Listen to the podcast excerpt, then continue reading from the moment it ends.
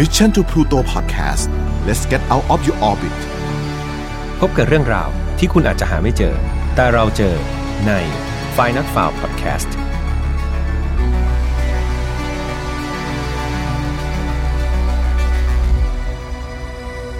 สวัสดีครับ ยินดีต้อนรับเข้าสู่ Final f i l e Podcast ซีซั่น2นะครับกับผมแฮมทัชพลเช่นเคยนะครับ อย่างที่แจ้งไปว่าซีซั่นนี้นะครับเราจะมากันแบบเข้มข้นขึ้น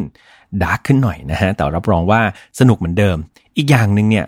ในทุกมุมมืดเนี่ยผมเชื่อว่ามันจะมีแสงสว่างครับ ให้เราหยิบนำอะไรบางอย่างเนี่ยมาสอนตัวเราเองได้ ในปัจจุบันแล้วก็เอาไปป้องกันอนาคตแน่นอนนะครับสำหรับวันนี้นะครับขอพูดถึงกีฬาฟุตบอลนิดหนึ่งนะครับสำหรับใครที่ติดตามกีฬาฟุตบอลเนี่ยโดยเฉพาะในลีกที่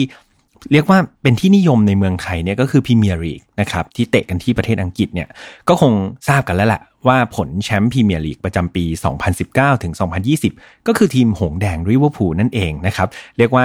feed ในหน้า Facebook เอยหรือว่าในโซเชียลเอยเนี่ยก็จะเห็นแต่เรื่องราวของลิเวอร์พูลเต็มไปหมดเลยนะครับผมถือว่าแฟนบอลเนี่ยเขาก็ รอคอยมายาวนานนะครับ ผ่านทุกข์ผ่านสุขอะไรมา ยังไงผมขอแสดงความยินดีมาก ๆเลยนะครับ ถือว่าสมควรแก่การเป็นแชมป์นะครับ แล้วก็ตอนนี้ผมยอมรับเลยนะครับว่า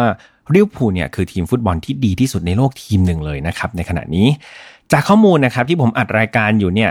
วันที่จะได้เป็นพิธีมอบแชมป์พรีเมียร์ลีกที่ชูถ้วยอย่างเป็นทางการเนี่ยนะครับจะถูกจัดใน เกมที่ลิเวอร์พูลจะเล่นในบ้านนะครับซึ่งแมตช์นั้นเนี่ยลิเวอร์พูลจะเจอเชลซีนะครับเดิมทีเนี่ยจะจัดในวันเสาร์ที่ 18 กรกฎาคมครับแต่ว่าพอดีเชลซีเขาไปผ่านเข้ารอบอรองชนะเลิศ FA ครับครับทำให้แมตช์นี้เนี่ยก็เลื่อนไปเป็นวันพุธที่ 22 กรกฎาคมนะครับถ้ากำหนดการของการออกรายการไฟนอลฟาตอนนี้ไม่ผิดเนี่ยก็คือพรุ่งนี้แล้วนะครับลิเวอร์พูลและก็เดอะคอปทุกคนเนี่ยก็จะได้เฉลิมฉลองนะครับแล้วก็ได้เห็นภาพ การชูถ้วยนะครับอย่างสมความยิ่งใหญ่ ยังไงผมขอแสดงความยินดีล่วงหน้าอีกครั้งหนึ่งนะครับแต่ในสไตล์ดักดักของฝ่ายนัดฟาวนะครับถ้าเราจะพูดถึงทีมริเวอร์พูลแล้วเนี่ยผมอยากจะย้อนกลับไปพูดถึงเหตุการณ์หนึ่งครับที่เรียกว่าเป็นภัยพิบัติเป็นความสูญเสียมากที่สุดครั้งหนึ่งของแฟนหงแดงเลยก็ว่าได้ จะว่าไปมันอาจจะเป็นการสูญเสียครั้งที่แรงที่สุดสำหรับแฟนฟุตบอลเลยก็ว่าได้นะครับ เหตุการณ์นั้นคือไหยนะแห่งฮิลส์โบโรครับ วันนี้ผมจะมาเล่าเหตุการณ์นี้ให้ฟังกันนะครับ เหตุการณ์นี้นะครับต้องย้อนกลับไปวันที่ 15 เมษายนนะครับปี 1989 วันนั้นเป็นวันที่เป็นการแข่งขันรอบรองชนะเลิศ FA ครับครับระหว่างลิเวอร์พูลกับนอตติงแฮมฟอเรสต์นะครับซึ่งการตัดสิน ครั้งนี้นะครับก็คือเป็นรอบรองชนะเลิศเนาะต้องหาผู้ชนะเพื่อไปชิงชนะเลิศกับทีมเอฟเวอร์ตันนะครับสนามที่ใช้แข่งขันนัดนี้ก็คือสนามที่ชื่อว่าฮิลส์โบโรนั่นเอง ตอนนั้นนะครับหงส์แดงลิเวอร์พูลเนี่ยก็มีกุนซือคือคุณเคนนี่ดัลกลิชนะครับซึ่งกำลังลุ้นทริปเปิลแชมป์เอ่อดับเบิลแชมป์นะครับในฤดูกาลนั้นด้วย คือในเวลานั้นนะครับต้องถือว่าลิเวอร์พูลเนี่ยเป็นทีมที่แบบ อยู่อันดับต้นๆของลีกอังกฤษเลยนะครับ โดยในช่วงปี 1980ถึง1989 เนี่ยลิเวอร์พูลสามารถที่จะได้แชมป์สูงสุดของอังกฤษเนี่ยครับเป็นแชมป์ลีกเนี่ยห้าครั้งนะครับแล้วก็เป็นแชมป์ League Cup ก็คือเป็นเป็นถ้วยครับบอลถ้วยอีก 4 ครั้ง เป็นแชมป์ยุโรปอีก 2 ครั้งเลยนะครับใน 9 ปี แต่ถ้วย FA ครับที่เขากำลังจะแข่งขันเนี่ยครับไม่น่าเชื่อว่า 9 ปีแห่งความรุ่งโรจน์เนี่ยลิเวอร์พูล ได้แชมป์มาแค่ครั้งเดียวเท่านั้นนะครับ ดังนั้นในการแข่งขันครั้งนี้ผมเชื่อว่าแฟนเดอะคอปของลิเวอร์พูลเนี่ยไม่มีคนไหนเลยครับ ที่อยากจะพลาดเกมสำคัญเกมนี้นะครับดังนั้นตั๋วเนี่ยถูกแย่งซื้อไปจนหมดอย่างเวลาแบบเรียกว่ารวดเร็วมากแบบวางขายปุ๊บแบบหมดอย่างรวดเร็วเลยครับ แฟนบอลนับหมื่นนะครับออกจากบ้านนะครับเพื่อไปดูทีมโปรดของเขาเนี่ยห้ามหันแข่งขันในรายการนี้ เพราะอยากได้แชมป์มากครับ 9 ปีเนี่ยถือว่าแบบเป็น 9 ปีที่แบบ อยู่ในช่วงพีกอะแต่ว่าถ้วยนี้ดันได้แค่ครั้งเดียวนะครับ ดังนั้นในเวลานั้นทุกคนเนี่ยจดจ่อกับการแข่งขันนะครับ แต่ไม่มีใครคิดเลยครับว่าหายนะโศกนาฏกรรมครั้งใหญ่ที่สุดครั้งหนึ่งกำลังจะเกิดขึ้นครับ แฟนฟุตบอลกว่า 96 คน เขาไม่รู้เลยครับว่าการออกจากบ้านไปดูฟุตบอลครั้งนั้น จะเป็นการดูฟุตบอลครั้งสุดท้ายของเขาครับ ก่อนการแข่งขันวันนั้นจะเริ่มขึ้นนะครับ จริง ๆ สนามก็มีการประกาศแบ่ง พื้นที่ให้กับแฟนๆทั้ง2ทีมนะครับผมต้องอธิบายนิดนึง คือในสนามเนี่ยครับมันจะมีทีม Nottingham Forest ใช่ไหมกับกับทีม Liverpool เขาแข่งกัน แฟน Nottingham Forest เนี่ยเขาได้นั่งในอัจจันฝั่งตะวันออกกับฝั่งทิศใต้นะครับซึ่งมันจะจุแฟนบอลได้ราวๆเกือบ 30,000 คนครับ29,800 คน มาฟ้าของริเวอร์พูลเนี่ยอัธจันทร์ก็จะเป็นท่านทิศเหนือกับทิศตะวันตก นะครับซึ่งจุคนได้น้อยกว่านิดหนึ่งก็คือ 24,256 คนนะครับคราวนี้มาดูในรายละเอียดของฟากริเวอร์พูลก่อนดีกว่า คือการขายตั๋วครับเขาก็จะแบ่งออกมาเป็น 3 แบบอีก 3 ส่วนเนาะก็คืออัศจรรย์ฝั่งเหนือเนี่ยก็จะขายตั๋วอยู่ที่ 9,700 ที่นั่งนะครับแล้วฝั่งทิศตะวันตกเนี่ยมันแบ่งออกมาเป็น 2 ชั้นครับ ตะวันตกชั้น2เนี่ยมันจะมีที่นั่งเนาะอยู่ที่ 4,456 ที่นั่ง และอัศจรรย์ทิศตะวันตกฝั่ง ข้างล่างครับมันเหมือนเป็น 2 ชั้นชั้นล่างเนี่ยเป็นอัศจรรย์แบบไม่มีที่นั่งครับ ก็คือนึกสภาพว่าต้องยืนดูฟุตบอลนะครับ ซึ่งตรงเนี้ยเขาบอกว่ามันรับได้สูงสุดราวๆหนึ่งหมื่นกว่าคนเลย เต็มพื้นที่คือหนึ่งหมื่นกว่าคน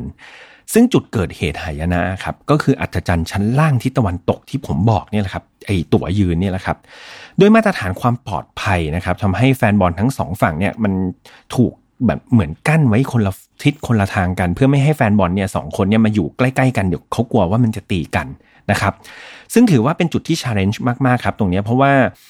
ต้องคิดสภาพว่าคนนับหมื่นนะครับรออยู่นอกสนามแล้วแบบกำลังจะเบียดตัวเองเนี่ยเพื่อเข้าไปดูฟุตบอลแข่งขันนักนี้นะครับ ในรายงานเนี่ยเขาบอกว่าทั้งทีวีวิทยุเนี่ยออกมาเตือนว่าเฮ้ยแฟนบอลคนไหนที่ยังไม่มีตั๋วเนี่ยอย่าเดินทางมาที่สนามเลยนะครับ เพราะว่าตอนเนี้ย หน้าสนามเนี่ยโหอัดเอียดแบบเบียดแน่นไปด้วยแฟนบอลแบบจำนวนเป็นหลักหมื่นนะครับผมเชื่อว่าบางคนเนี่ยเขาซื้อตั๋วไม่ทัน ก็มาหวังเอาตั๋วผีแล้วครับ ก็เออกะว่ามาหน้าสนามแล้วจะได้นะครับ ฟุตบอลนัดนี้ครับจะเริ่มแข่งขันกันตอน 15 นาฬิกาตรงนะครับ นั่นหมายความว่าแฟนบอลเขาก็จะค่อยๆ เริ่มทยอยมาสนามเนาะก่อนที่เวลาจะแข่งขัน เวลาเริ่มผมขอนับถอยหลังไปครึ่งชั่วโมงก่อนการแข่งขันครับ ตอนนั้น 14นาฬิกา30 นาทีนะครับก่อนการแข่งขันครึ่งชั่วโมงเนี่ยแฟนบอลหลักพันครับของลิเวอร์พูลเนี่ยเริ่มทยอยเข้าสู่สนามแล้ว แต่ว่าการระบายคนเข้าไปสู่สนามเนี่ย ถ้าเพื่อนๆนึกภาพนะครับท่านผู้ฟังนึกภาพเนี่ยมันจะเป็นลักษณะเหมือนที่เราเข้าไอ้ที่มันมีเหล็กกั้นอะที่มันเหล็กแล้วหมุนเข้าได้ทีละคน ที่ปกติบางทีเราจะเข้าไปตามร้านค้าหรือเข้าไปตามห้องน้ำสาธารณะบางที่เนาะมันจะมีเหมือนเหล็กกั้นที่เข้าไปทีละคนแล้วเหล็กมันก็จะหมุน แล้วผ่านอีกคนหนึ่งก็จะเข้าไป ซึ่งเอาจริง ๆ มันค่อนข้างช้ามากครับไอ้เหล็กหมุนเนี่ยทำให้แฟนบอลครับตกค้างอยู่นอกสนามค่อนข้างเยอะ เลยทีเดียวนะครับ กว่าจะเข้าไปได้หมด เวลาผ่านไปครับจน 14นาฬิกา50 นาทีครับ เหลืออีก 10 นาทีก่อนการแข่งขันเนี่ยอาจารย์ชั้นล่างฝั่งทิศตะวันตกที่เป็นตั๋วยืนเนี่ย ส่วนที่อยู่ตรงกลางนะครับ มันเต็มเรียบร้อยแล้วครับ ความจุส่วนนั้นเนี่ยเขาบอกว่าโดยปกติเนี่ยเต็มที่เลยนะ ยืนอัดกันเนี่ยก็ได้ 2,200 คน แต่ว่าจุดที่ปลอดภัยจริง ๆ เนี่ยทางสนามแจ้งว่า เฮ้ยมันแค่พันหก็พอละนะครับ แต่ตอนนั้นอัดเข้าไป 2,200 คนแล้วครับ จุดตรงกลาง ผมขออธิบายเพิ่มเติมนิดนึงให้ท่านผู้ฟังได้นึกภาพตามนะครับ คืออัศจรรย์ฝั่งล่างที่ตะวันตกที่ผมบอกเนี่ยครับ มันเป็นฝั่งที่อยู่หลังประตูฟุตบอลนะครับ เรานึกภาพออกนะโกฟุตบอลในสนามมันมี2ฝากใช่ไหมคราวนี้ไอ้ฝากเนี้ยครับมันอยู่หลังประตูฟุตบอลฝากหนึ่งพอดี คราวนี้ไอ้ด้านล่างเนี่ยครับมันจะถูกแบ่งออกมาเป็น 5 โซนครับ ถ้าเราจินตนาการเนาะว่าเราเนี่ยอยู่ในสนามแล้วมองขึ้นไปผ่านหลังประตูฟุตบอลเนี่ยมองขึ้นไปบนอัศจรรย์เนี่ย ฝั่งโซนหนึ่งเนี่ยผมถือว่าอยู่ซ้ายมือสุดแล้วกัน แล้วก็ไล่ไปครับโซน1โซน2โซน3โซน4โซน5 5 ก็คืออยู่ขวาสุด ดังนั้นไอ้มุมตรงกลางๆมันก็คือโซนเบอร์ 3 กับโซนเบอร์4นะครับซึ่งมันเป็นโซนที่แบบเหมือนเห็นชัดอะ่ะมันเป็นจุดที่แบบเออแฟนๆบอลก็อยากจะเข้าไปดูนะครับดังนั้นโซน 3 โซน4เนี่ยมันก็จะเต็มเร็วมาก แฟนบอลก็เลยไปกองแบบอยู่ตรงนั้นค่อนข้างเยอะทีเดียว มันทำให้โซน3และโซน4เนี่ยเต็มก่อนโซนอื่น นะครับในขณะที่นอกสนามครับแฟนบอลนี่ก็โหเรียกว่าอัดแน่นอยู่หน้าสนามอย่างที่บอกว่ามันเข้าไปในสนามได้น้อยมากนะครับตอนนี้ทุกคนเครียดมากนะครับเพราะว่ากลัวจะดูฟุตบอลไม่ทัน เพราะว่าฟุตบอลนี้จะเริ่มแข่งในอีก 10 นาทีข้างหน้าแล้วนะครับดังนั้นแฟนบอลหลาย ๆ คนคือตัดสินใจว่าเบียดก็เบียดนะครับก็คือเบียดเข้าไปเลย เวลาผ่านไปอีกนิดหนึ่งครับ 14นาฬิกา52 นาทีครับ ตำรวจเปิดประตูสนามเพิ่มครับ เพื่อทำการระบายฝูงชนที่แบบอัดกันข้างนอกอยู่ราวๆ2,000คนเนี่ยกระจายเข้าไปข้างใน แต่ทุกคนครับ ดันมุ่งหน้าไปยังโซน 3 และโซน 4 ที่ผมบอกว่ามันเต็มแล้วนะครับ เนื่องจากจำนวนมื่อคือมาของแฟนบอลนะครับ บวกกับระบบสนามที่มันไม่ได้เชื่อมต่อระหว่างโซน หมายความว่าถ้าเพื่อนๆหลงเข้าไปในโซน 3 เนี่ย ไม่สามารถที่จะหันกลับมาได้แล้ว ทุกคนจะโดนเบียดเป็นเหมือนกระแสมนุษย์นะครับไหลเข้าไปคือถ้าตัดสินใจไปโซน 3 ก็ต้องเข้าไปโซน 3 แล้วมันไม่สามารถที่จะเดินไปโซน 2 หรือโซน 1 ได้ทำให้ตอนนั้นเรียกว่ามีการติดขัดวุ่นวายกันเต็มไปหมดเลยครับ ก่อนการแข่งขัน 1 นาทีครับ 14นาฬิกา59 นาที ตอนนั้นแฟนบอลยังแบบเรียกว่าไหลทะลักเข้ามาในโซน 3 โซน 4 กันแบบ อย่างมหาศาลนะครับเขาบอกว่าประมาณร่วมๆสามพันคนเลยทีเดียวที่อัดเข้าไปที่โซนสามโซนสี่จำได้ไหมครับ ที่เขาบอกว่าค่ามาตรฐานเนี่ย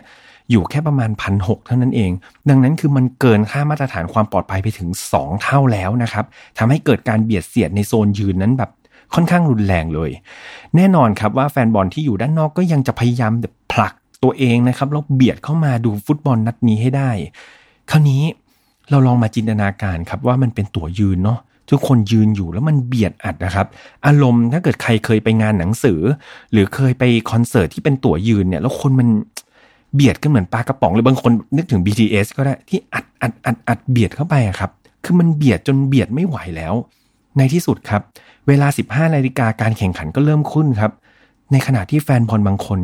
กำลังจะขาดอากาศหายใจนะครับ จากการที่ปอดของเขาเนี่ยถูกกดทับอย่างรุนแรงครับ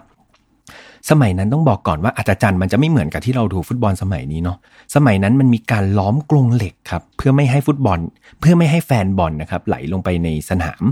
ทำให้แฟนบอลบางส่วนครับถูกอัดแล้วก็ทับครับอยู่กับลูกกรงนะครับเพราะว่าน้ำหนักจากฝูงชนที่อยู่ข้างหลังเนี่ยก็บี้เขาดังนั้นคนที่อยู่ข้างหน้าเนี่ยก็ตัวอัดอยู่กับกรงเหล็กข้างหน้าเนี่ยครับ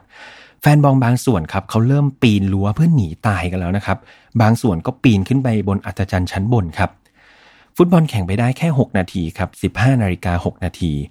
ทางตำรวจครับวิ่งลงไปยังสนามเพื่อแจ้งกับกรรมการที่ตัดสินครับบอกให้หยุดการแข่งขันชั่วคราวนะครับ และการแข่งขันก็ยุติลงอย่างกระทันหันครับ เมื่อหันกลับไปมองที่อัจจันฝั่งตะวันตกชั้นล่างที่ผมบอก นั่นคือภาพหายนะครับที่เห็นคนหลายพันคนครับกำลังถูกเบียด ถูกอัดร้องไห้ขอชีวิต เหตุการณ์นี้ครับทำให้มีผู้เสียชีวิตอย่างน่าเศร้าในที่เกิดเหตุถึง 94 รายนะครับ แล้วก็บาดเจ็บอีกกว่า 730 รายทีเดียว ไม่น่าเชื่อครับเกิดเหตุร้ายแรงขนาดนี้ แต่เชื่อไหมครับว่าแฟนบอลในโซนอื่นๆนะครับรวมถึงนักเตะในสนามและผู้ตัดสินเนี่ยไม่มีใครรู้ตัวเลยครับ ทุกคนแบบจดจ่ออยู่กับการแข่งขัน จนกระทั่งตำรวจไปบอกนั่นแหละครับ ในสนามถึงรู้ว่าเฮ้ยมีอัศจรรย์ฝั่งหนึ่งเนี่ยมีคนกำลังตายเกือบร้อยคนแล้วนะครับ หลังจากผู้ตัด สินนะครับเป่ายุติการแข่งขันเนี่ยแฟนบอลก็เรียกว่าพังกรงแล้วก็ทะลักลงมาในสนามนะครับ บางส่วนก็พยายามที่จะช่วยเหลือคนที่อยู่ในกรงให้ออกมาให้ได้นะครับร่างผู้บาดเจ็บหลายรายครับถูกวางอยู่บนพื้นสนามเลยนะครับ มีการช่วยกันปฐมพยาบาลนะครับ ป้ายโฆษณาต่างๆ ที่อยู่ตามขอบของสนามถูกรื้อมาเป็นเปลนะครับ เพื่อหามผู้เคราะห์ร้ายต่างๆนะครับ เรียกว่าตอนนั้นเกิดความวุ่นวายเต็มไปหมดเลยครับ กลุ่มคนกลุ่มหนึ่งครับที่รับหน้าที่หนักมากๆตอนนี้ก็คือตำรวจนะครับตำรวจส่วนหนึ่งเนี่ยเขาต้องกันไม่ให้แฟนบอลลิเวอร์พูลกับแฟนบอลฝั่งตรงข้ามเนี่ยมาเจอกัน เพราะว่ากลัวที่จะเกิดการปะทะกันอีกนะครับส่วนอีกฝ่ายหนึ่งก็ต้องแบบช่วยกันห้ามแฟนลิเวอร์พูลที่แบบบางทีเขาจะพยายามวิ่งเข้ามาช่วยผู้บาดเจ็บอะครับตำรวจก็กลัวว่าจะเกิดความวุ่นวาย แต่มันมีจุดหนึ่งที่น่าแปลกครับ คือตำรวจเนี่ยดันไปห้ามแล้วก็ขวาง รถพยาบาลถึง 44 คันนะครับ ไม่ให้เข้ามาในสนาม โดยปล่อยให้เข้ามาเพียงแค่หนึ่งคันเท่านั้นเองนะครับตำรวจครับเปิดเผยเหตุผลในภายหลังนะครับว่า เขาบอกว่าที่ทำไปเนี่ยเพื่อป้องกันว่าแฟนบอลจะไม่สร้างความยุ่งยากให้กับตำรวจเหตุผลไม่ make sense สุดๆนะครับ ซึ่งการคิดและตัดสินใจแบบนั้นนะครับ มันก็คือความผิดมหันต์เลย นะครับเหตุการณ์ที่ฮิลส์โบโรนะครับเรียกว่าสร้างความช็อก แล้วก็ความตกตะลึงไปทั่วโลกนะครับบุคคลสำคัญของโลกในเวลานั้น เรียกว่าส่งสารแสดงความเสียใจทางกับทางสโมสรกันมากมายเลยนะครับส่วนลิเวอร์พูลเองก็มีการเปิดสนามแอนฟิลด์ของตัวเองให้แฟนบอลเนี่ยเขาไปวางดอกไม้ แล้วก็ของที่ระลึกต่างๆ เพื่อแบบระลึกถึงและไว้อาลัยกับผู้ที่สูญเสีย นะครับเรียกว่ามีแฟนบอลนับพันคนนะครับหลั่งไหลเข้ามาร่วมไว้อาลัยในครั้งนี้นะครับยอดผู้เสียชีวิตอย่างเป็นทางการเนี่ยตอนแรกอยู่ที่ 94 รายครับแล้วก็อีก 766 รายเนี่ยได้รับบาดเจ็บนะครับแต่ 4 วันถัดมาครับวันที่ 19 เมษาลีนิโคนะครับเด็กชายวัย 14 เขานั้นเองนะครับเข้ารักษาตัวในโรงพยาบาล แต่ว่าร่างกายของเขาครับทนสภาพความเสียหายความเจ็บปวดไม่ไหวครับ สุดท้าย เขาก็เสียชีวิตเป็นรายที่ 95 นะครับ และยอดผู้เสียชีวิตไปจบลงที่รายที่ 96 ในเดือนมีนาปี 1993 ครับ เมื่อทางครอบครัวแล้วก็คณะแพทย์เนี่ยก็ตัดสินใจที่จะถอดเครื่องหายใจของโทนี่บลันนะครับหนึ่งในผู้เคราะห์ร้ายวัย 22 ปีเท่านั้นเองที่หลังจากเกิดเหตุเนี่ยเขาก็นอนเป็นเจ้าชายนิทรามากว่า 4 ปีนะครับ แต่ว่าดูแล้วสมองของเขาก็เรียกว่าได้รับการกระทบกระเทือนอย่างมากจนไม่สามารถที่จะกลับคืนสภาพเดิมได้ นะครับ ทางญาติแล้วก็แพทย์ก็เลยตัดสินใจว่าก็ต้องปล่อยปล่อยเขาไปนะครับ ดังนั้นโทนี่บรันคือเหยื่อรายสุดท้ายของหายนะฮิลส์โบโรนะครับเป็นคนที่ 96 นั่นเอง เมื่อเราลองมองย้อนกลับไปอย่างผู้ที่เสียหายในเหตุการณ์นั้น มีหลายกรณีครับที่ผมจะเล่าให้ฟังซึ่งมันค่อนข้างน่าเศร้านะครับ อย่างกรณีหนึ่งครับคุณซีเวนบราวน์นะครับเป็นหนุ่มวัย 25 ปี ขณะนั้นครับภรรยาเขากำลังตั้งครรภ์อยู่ นะครับเขากำลังจะได้เป็นพ่อครั้งแรกในชีวิตครับ แต่เขาไม่สามารถที่จะได้เจอหน้าลูกของเขานะครับ เพราะว่าเขาเสียชีวิตในที่เกิดเหตุนะครับ หรือคุณจอห์นพอลเกาฮูลี่นะครับคนหนึ่ง ซึ่งมีอายุแค่ 10 ขวบเท่านั้นเองนะครับ คนนี้ครับเขาเป็นญาติลูกพี่ลูกน้องกับตำนานหงส์แดงในอนาคตคนหนึ่ง ก็คือเขาเป็นญาติกับสตีเวนเจอร์ราดนั่นเอง เหตุการณ์นั้นครับเจอร์ราดตอนนั้นอายุแค่ 9 ขวบครับ โชคดีที่เจอร์ราดไม่ได้ไปที่สนามนะครับ เหตุการณ์ที่ฮิลส์โบโรเนี่ยเจอร์ราดบอกว่ามันเหมือนเป็นฝันร้ายของเขาเลยทีเดียวเจอร์ราดเคยให้สัมภาษณ์ครับว่าเขารู้สึกตกใจแล้วก็เศร้ามากๆ ตอนที่เขากำลังดูทีวีอยู่ เขาพยายามเข้านอนแล้วก็สวดมนต์ครับว่าจะไม่เกิดเหตุร้ายอะไรมาก แต่ว่าโชคไม่เข้าข้างครับ เพราะว่าเช้าวันต่อมาเขาก็ได้รับแจ้งข่าวก็คือญาติของเขาเสียชีวิตนะครับแต่ว่าเจอหลาดนำสิ่งนั้นมาเป็นแรงผลักดันครับในการมุ่งมั่น แล้วก็คิดว่า ตัวเองเนี่ยวันหนึ่งจะต้องเป็นนักเตะลิเวอร์พูลให้ได้ และสุดท้ายเขาเป็นได้จริง ๆ ครับ แล้วก็เป็นในระดับตำนานด้วย แต่ก็ไม่ใช่ว่าทุกคนจะเอาสิ่งนี้มาเป็นแรงผลักดันได้แบบเจอราดนะครับ เพราะว่าเหยื่อผู้เคราะห์ร้ายนะครับ หลายรายในวันนั้นได้รับความเขาเรียกว่าได้รับการกระทบทางกระเทือนทางจิตใจอย่างรุนแรงนะครับ หลายๆ คนเนี่ยติดแอลกอฮอล์ไปเลย หลาย ๆ คนติดยาเสพติดนะครับ เพื่อที่จะลืมช่วงเวลาเลวหลาย แบบนั้น บางส่วนครับมีข้อมูลว่าต้องเข้ารับการรักษาบำบัดทางจิตจนปัจจุบันนะครับ และหนักที่สุดครับเคยมีคนพยายามฆ่าตัวตายนะครับ อย่างมีกรณีหนึ่งครับคุณเกรี่เบิร์นส์นะครับตอนนี้ก็คืออตอนที่เกิดเหตุนะครับอายุ 17 ปี ตอนนั้นเขาแบบรอดตายได้แบบตัวเองไม่ได้บาดเจ็บเลยเนาะแต่ว่าประสบการณ์ที่เขาเจอนะครับ มันเรียกว่าเลวร้ายมาก ตัวเขาเองในปัจจุบันคือทำงานในธนาคารนะครับแล้วก็สุดท้ายถูกไล่ออกครับ เพราะว่าเขามีอาการเหมือนหลอนทางจิตถึงเหตุการณ์นั้นนะครับ เพราะว่าจิตใจเขาบอบช้ำเกินกว่าจะเยียวยาได้นะครับ ไม่เพียงแค่แฟนบอลเท่านั้นครับคุณโทนี่เอ็ดเวิร์ดครับหนึ่งในบุรุษพยาบาล ในรถพยาบาลเพียงหนึ่งเดียวที่ได้รับอนุญาตเข้าไปวันนั้นนะครับ เขาได้เปิดเผยว่าเขาอะตอนนั้นเขาอยู่ทางเหนือครับ แล้วก็ได้รับแจ้งว่าเฮ้ยตอนนี้เกิดเหตุแล้วก็มีคนตายอยู่ข้างในด้วย เขาก็เลยรีบไปกันใหญ่ครับ พอไปถึงเนี่ยเขาเห็นกองทัพรถพยาบาลแบบเพียบเลยครับหลายคันมาก แต่ที่น่าแปลกคือ มีตำรวจมาเคาะกระจกเขาครับ แล้วก็บอกว่าคุณเข้าไปไม่ได้นะ แฟนบอลข้างในกำลังต่อสู้กันอยู่ แต่ว่าสุดท้ายครับ คุณเอ็ดเวิร์ดไม่ยอมฟัง ไม่ยอมฟังคุณตำรวจ แล้วก็ขับรถพยาบาลฝ่าตำรวจเข้าไปเลยนะครับ และนั่นคือรถพยาบาลคันเดียวครับที่เข้าไปได้ เขาบอกว่าตำรวจเนี่ยคือเรียกว่าตั้งแถวรอบๆสนามครับ ผู้คนเนี่ยวิ่งเต็มไปหมดเลย ทุกคนกรีดร้องขอความช่วยเหลือครับ มีคนมาลุมรถพยาบาลแบบเยอะมาก แล้วก็ตะโกนบอกว่าช่วยด้วย ช่วยด้วยอย่างเงี้ยครับแต่ว่าวันนั้นก็เดินดวงไม่ดีอีกวิทยุสื่อสารนะครับ ที่อยู่ในรถพยาบาลเนี่ยเขาอยากจะสื่อสารไปบอกรถพยาบาลคันอื่นว่า เข้ามาเหอะ วิทยุดันพังอีกครับเขาก็เลยแบบรู้สึกแบบมืดแปดด้านครับ เพราะว่าตอนนั้นเขามองไปไหนเนี่ยรถพยาบาลเหลือเขาแค่คันเดียว สุดท้ายเขาช่วยคนได้ไม่กี่คนครับ เพราะว่าอุปกรณ์ต่างๆ มันก็ไม่พร้อม แล้วก็จำนวนคนเจ็บเนี่ยเรียกว่ามันมากกว่ากำลังที่เขามีนะครับเขาต้องขับรถผ่านศพมากมายครับ ผ่านคนบาดเจ็บที่ร้องไห้ขอชีวิตมากมาย ผ่านภาพคนที่แบบต้องช่วยเหลือกันเองอย่างเรียกว่าน่าเวทนานะครับ เหตุการณ์เหล่านี้ครับมันคุกคามสภาพจิตใจของคุณเอ็ดเวิร์ดเป็นอย่างมากเขาทั้งโมโหแล้วก็ตำหนิตัวเองนะครับจนกระทั่งเขามีปากเสียงกับเพื่อนร่วมงาน แล้วก็ลาออกจากการเป็นบุรุษพยาบาลในอีก 6 ปีถัดมา นะครับ ทั้งทั้งที่ความจริงนั้น ความผิดมันอาจจะไม่ได้อยู่ที่เขาอะครับรถพยาบาลอีก 43 คันทีเดียวนะครับถูกขวางไปข้างนอก มันไม่ได้มีการต่อสู้อะไรข้างในอย่างที่ตำรวจบอกเลยนะครับ ข้างในมันมีแต่ความชุลมุนโกลาหลที่แบบแฟนบอลหนีตาย แล้วก็พยายามจะช่วยเหลือกันเองเท่านั้นเอง แต่ก็แปลกมากที่ตำรวจไม่อนุญาตให้พารถพยาบาลเข้าไปนะครับนั่นคือส่วนหนึ่งครับของผู้ที่เกี่ยวข้องแล้วก็ต้องเจอกับประสบการณ์อันเลวร้ายแบบนี้นะครับ แต่มันมีสิ่งหนึ่งครับที่เลวร้ายยิ่งกว่า ผมมองว่ามันเป็นเหมือนการจี้แผลผู้ที่สูญเสีย แล้วก็แฟนริเวอร์พูลเกือบทุกๆ คนเลย สิ่งนั้นก็คือสื่อครับ หนังสือพิมพ์ชื่อดังของอังกฤษนะครับชื่อว่า The Sun ผมเชื่อว่าหลายๆคนเคยได้ยิน เขารายงานกล่าวเกี่ยวกับศกนาฏกรรมครั้งนี้ครับ โดยได้แหล่งข่าวที่บิดเบือนนะครับ แถมยังใช้คำโปรยในการเสนอครับว่า the truth หรือว่าแปลว่าความจริงนั่นเอง คือในรายงานข่าวของ The Sun ครับเขาบอกว่าแฟนบอลที่มาริเวอร์พูลเนี่ยเข้าไปจู่โจมแล้วก็ขัดขวางการช่วยเหลือเหยื่อผู้เคราะห์ร้ายที่ฮิลส์โบโร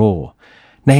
รายละเอียดของข่าวนะครับจะมีประมาณว่าเจ้าหน้าที่ดับเพลิงแล้วก็พยาบาลเนี่ยโดนแฟนบอลชก โดนเตะ โดนทำร้ายต่างๆ เจ้าหน้าที่ตำรวจที่โดนแฟนบอลเอาปัสสาวะปาใส่นะครับมีแฟนบอลริเวอร์พูลบางคนเนี่ยพยายามจะถอดเสื้อศพของผู้หญิง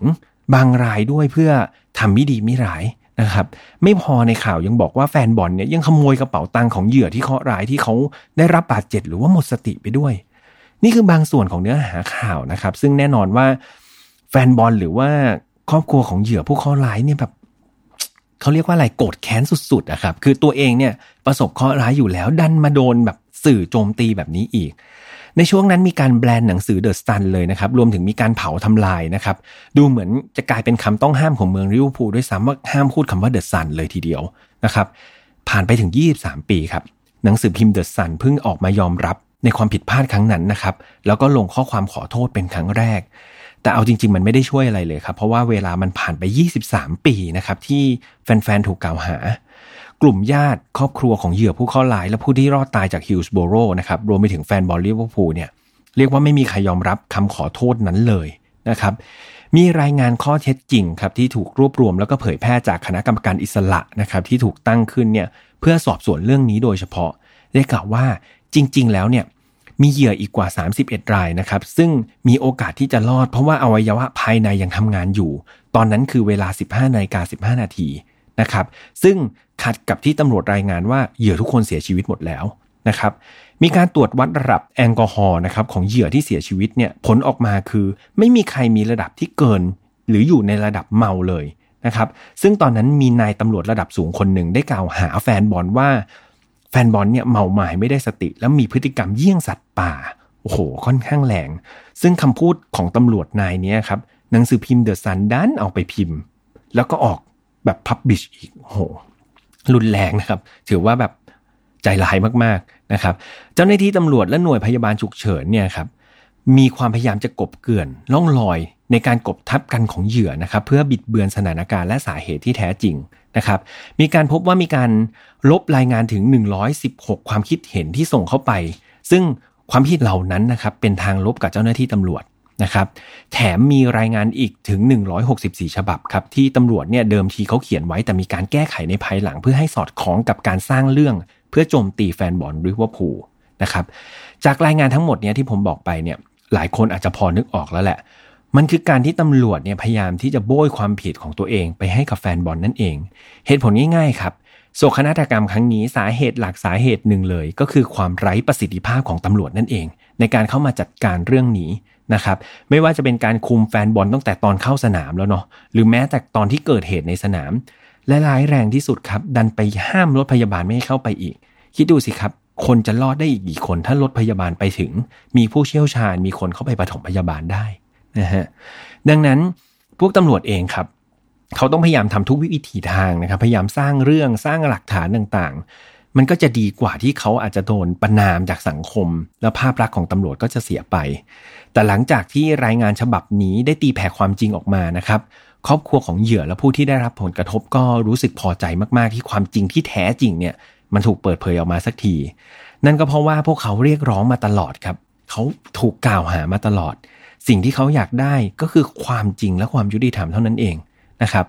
เมื่อรายงาน ความจริงเนี่ยถูกปรากฏออกมาเนี่ยก็มีคณะลูกขุนนะครับได้ตัดสินด้วยคะแนน 7 ต่อ 2 เสียง ยืนยันว่าแฟนบอลเลี้ยวภูที่เสียชีวิตทั้ง 96 รายนั้น ไม่มีสาเหตุและความเกี่ยวข้องกับโศกนาฏกรรมฮิลส์โบโรแต่อย่างไร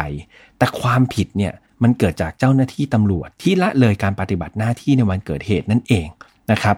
แล้วก็มีการสั่งให้ดำเนินคดีกับอดีต 6 เจ้าหน้าที่ตำรวจนะครับที่เกี่ยวข้องกับคดีโศกนาฏกรรมที่ฮิลส์โบโรด้วย หนึ่งในนั้นคือเดวิดดักเคนฟิลด์นะครับอดีตเจ้าหน้าที่ตำรวจที่จริง ๆ เขาได้รับมอบหมายให้ดูแลความปลอดภัยโดยเฉพาะครับ แต่ว่าเขาล้มเหลวครับ ในการรับผิดชอบเหตุการณ์นี้นะครับ เหตุการณ์นี้เขาปฏิบัติหน้าที่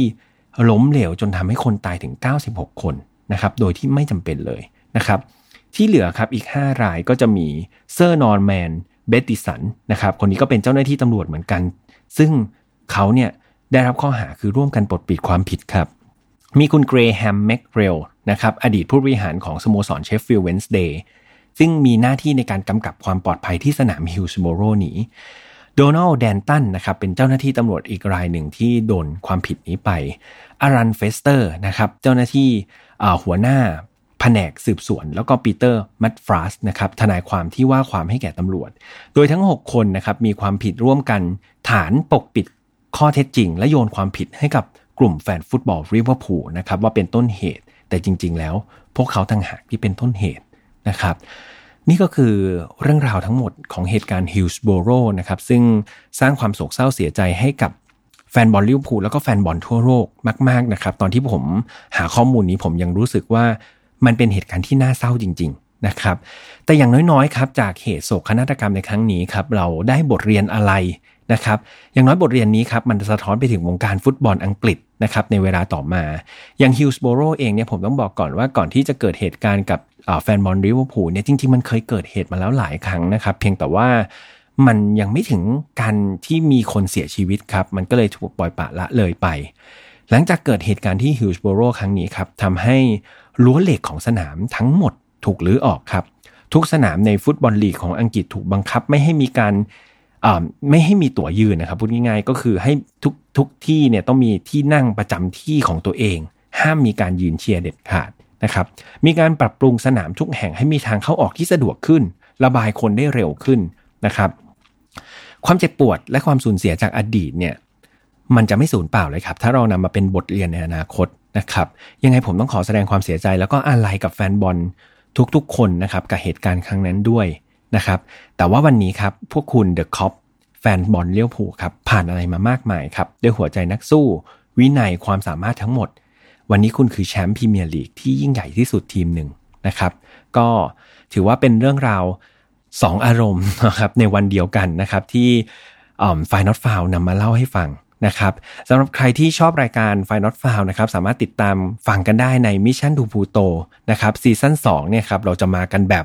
dark dark เข้มข้น สะเทือนอารมณ์กันแบบนี้นะครับ แต่รับรองว่าฟังแล้วสนุกแล้วก็นำมาเป็นคติเตือนใจเรากันได้นะครับ ตอนนี้ Final f i l นะครับ เปลี่ยนมาออกอากาศ วันอังคารแทนเนาะทางช่อง YouTube Spotify SoundCloud Podbeans Apple Podcast เหมือนเดิมนะครับ เรามีแฟนเพจอย่าลืมเข้าไปไลค์เข้าไปแชร์ ตอนนี้เรามีคอนเทนต์ดีๆ มากมายเลยนะครับ มีคอนเทนต์ที่ผมเขียนด้วยนะ อาจจะเขียนอะไรที่เกี่ยวกับ Final f i l e ก็ลองไปติดตามกันได้นะครับสำหรับวันนี้คงต้องลากันไปก่อน ขอให้ทุกคนมีความสุข แล้วก็อย่าลืมออกกำลังกายกันด้วยนะ จะได้มี